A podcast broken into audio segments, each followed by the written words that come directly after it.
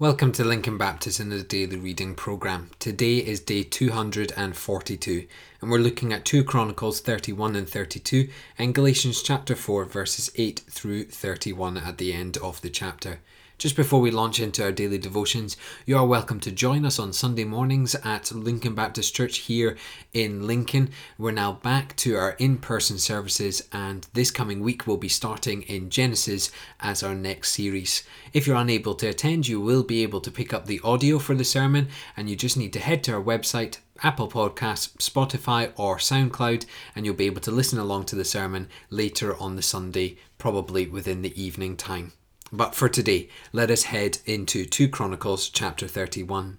When you come back to walk with the Lord, there'll be certain evidences that will be obvious to those around you. And here in chapter 31, we have three distinct evidences of the people coming back to the Lord.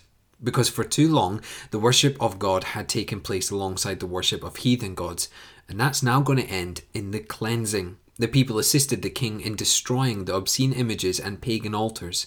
After all, the nation had just celebrated Passover, and the week following Passover was to be a time of house cleaning.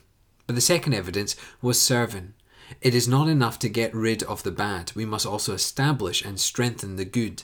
The king made certain that the priests obeyed God's law and ministered at the temple. Had the priests been ministering faithfully to begin with, the nation would not have gone into the negative of false gods. And the third element of evidence is that of giving. If the priests are to serve, then the people must support them. One of the first signs of spiritual awakening is the generosity of those who have hearts for God and are touched by God. Now, these three evidences show that the people were now walking with God, and as we head into chapter 32, we see that testings usually come after times of great blessing. So, yes, the people are returning to God, but here comes the trial. And Hezekiah faced three. The first he faced was war.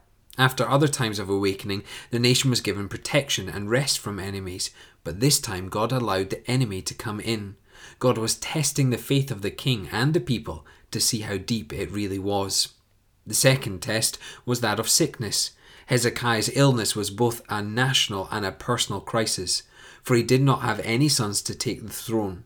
God had promised that David's family would never lack for a man on the throne, so Hezekiah prayed that he might be able to live and have a son. And then the third testing was honour. Hezekiah weathered the invasion and the illness, but he capitulated into pride. It began when he failed to thank God for sparing his life, and apparently even God's chastening did not cure him. The extent of his wealth and the praises of the visiting dignitaries made Hezekiah proud, and God had to deal with him. What we've learned is that if Satan cannot conquer us when we come as a lion, then he will come again as a crafty serpent. You see, yes, Hezekiah faced war and yes, he faced sickness, but his downfall was the cunning serpent bigging up the pride of Hezekiah. What's Satan trying to do in your life today? Is he coming like a roaring lion, trying to capture you in various trials and tests?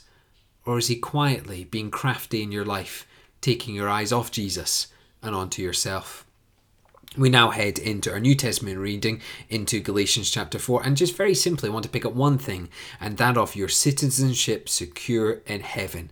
It's secure because you're a child of God. It's secure by the blood of Christ. It's secure through faith in the Lord Jesus Christ. And I really want to ask you today, are you secure in that? Because assurance comes from faith in Christ. If you're not sure of your salvation, if you're not sure with deep conviction where you're going, then I would encourage you to head to Jesus Christ. For in Him we gain our citizenship in heaven. And that's a wonderful place to rest in, to know that our eternity is secure in Jesus Christ. Let's pray together.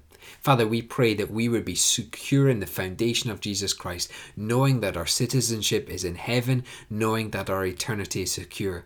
Father, guard us from the craftiness of the serpent who will try and take us away by maybe using our pride or maybe using the things of our life. Father, protect us from the roaring lion that is Satan trying to devour our life through trials.